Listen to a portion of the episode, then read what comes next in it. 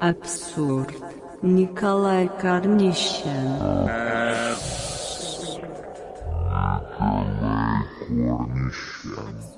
Николай Корнищен. Абсурд.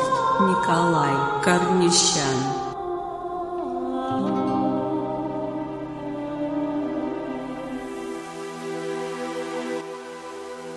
Уже больше чем год, она надевала то самое черное платье.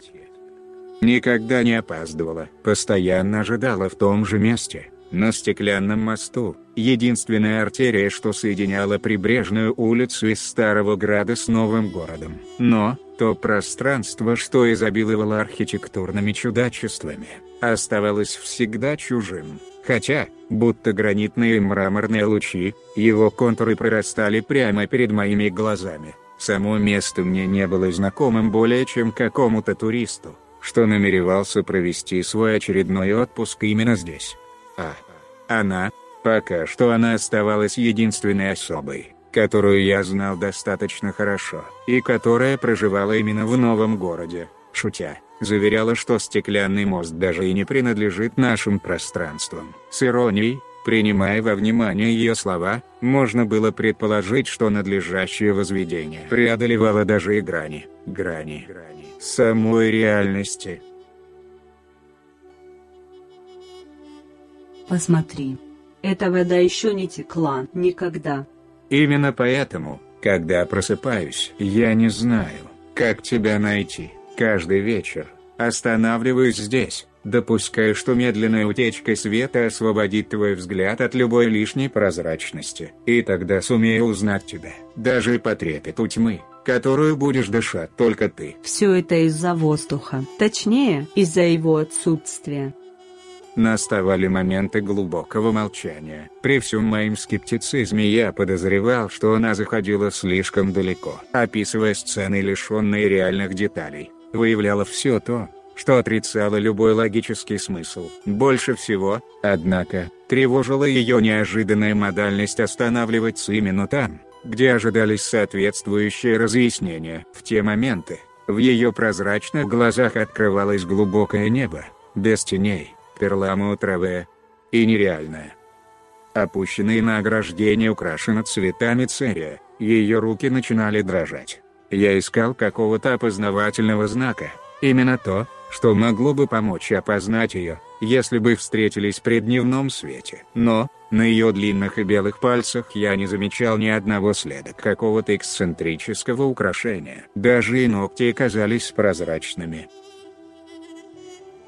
Тебе не следовало бы волноваться, допуская, что нас могли бы увидеть вместе, потому что места, которые рождаются так четко только во сне, в действительности их даже и не существует. Но я знаю, где именно находится этот мост. И еще знаю, что тебе известен только один берег. Другой – тот, что не страшит тебя. Страшат только расстояния, которых нельзя вообразить, и люди, те, которые пренебрегают время, предназначенное воспоминанием. Боюсь, что в одну из ночей ты больше не вернешься сюда, не из-за невежества или из-за какой-то другой причины, а только из-за внезапного стечения обстоятельств. Ты очень хорошо знаешь, что в этом случае ни я не могу изменить абсолютно ничего. Все, что случается с нами. Именно здесь, проистекает не через нашу волю. Выявляя ее похотливую красоту, внезапная улыбка мгновенно скрыла возможную тень ее печали.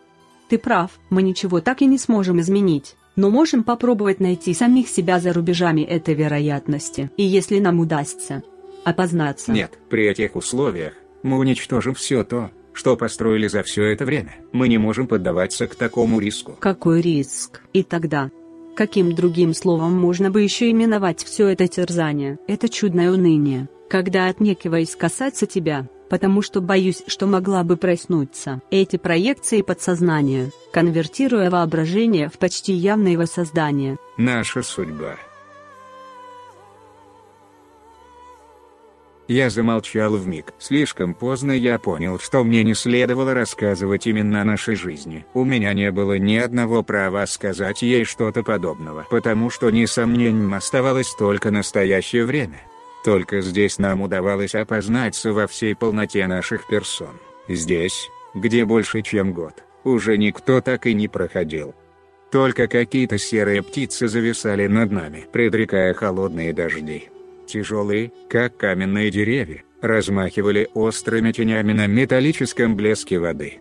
То было время молчания, вставало слишком поздно для любых воспоминаний. То была пора первых попыток забыть все то, что могло быть реальным.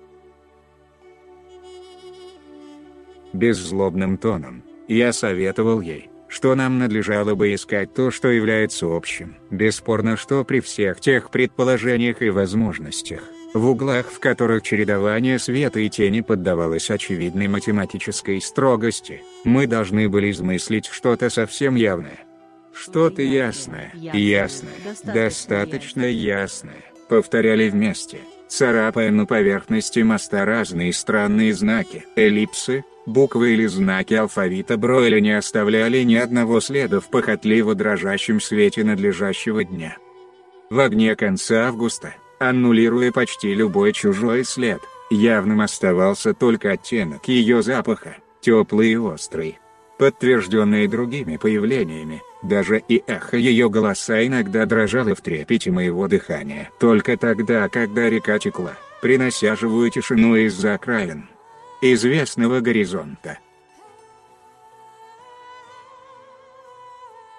Может быть, что этим мостом пройдет кто-то совсем чужой, для обоих нас, деформируя мою тень в твоем сне, переполненном водой со стеклянными оттенками. В первую очередь, в самом глубоком молчании, нам следовало бы выучиться думать теми же самими словами. Тот незнакомец мог бы разрушить абсолютно все. Нам следовало бы игнорировать все то, что напоминает реальность. Расскажи мне о тех местах, в которых ни разу не было ни капли света. Хотя и знаешь, что существует. Не можешь вспомнить то, чего не видел. При этих обстоятельствах мы не встретимся никогда. И все же, существует хотя бы одна возможность. Если бы нам удалось проснуться в то же мгновение, возможно, что тогда мне уже не снилось бы, как ты уходишь, оставляешь меня еще на один день. К сожалению, вода этой реке не текла никогда, потому что здесь нет никакого времени.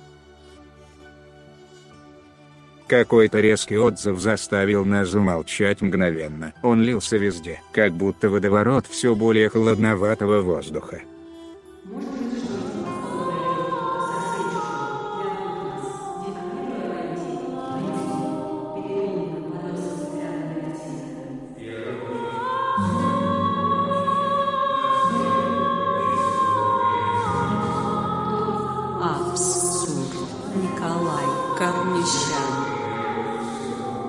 Какой-то резкий отзыв заставил нас замолчать мгновенно. Он лился везде, как будто водоворот все более холодноватого воздуха. Путал наши слова. То был гомон конца сна, воплощенный, по-видимому, именно из наших дыханий. То был момент, когда я почувствовал запах ее кожи.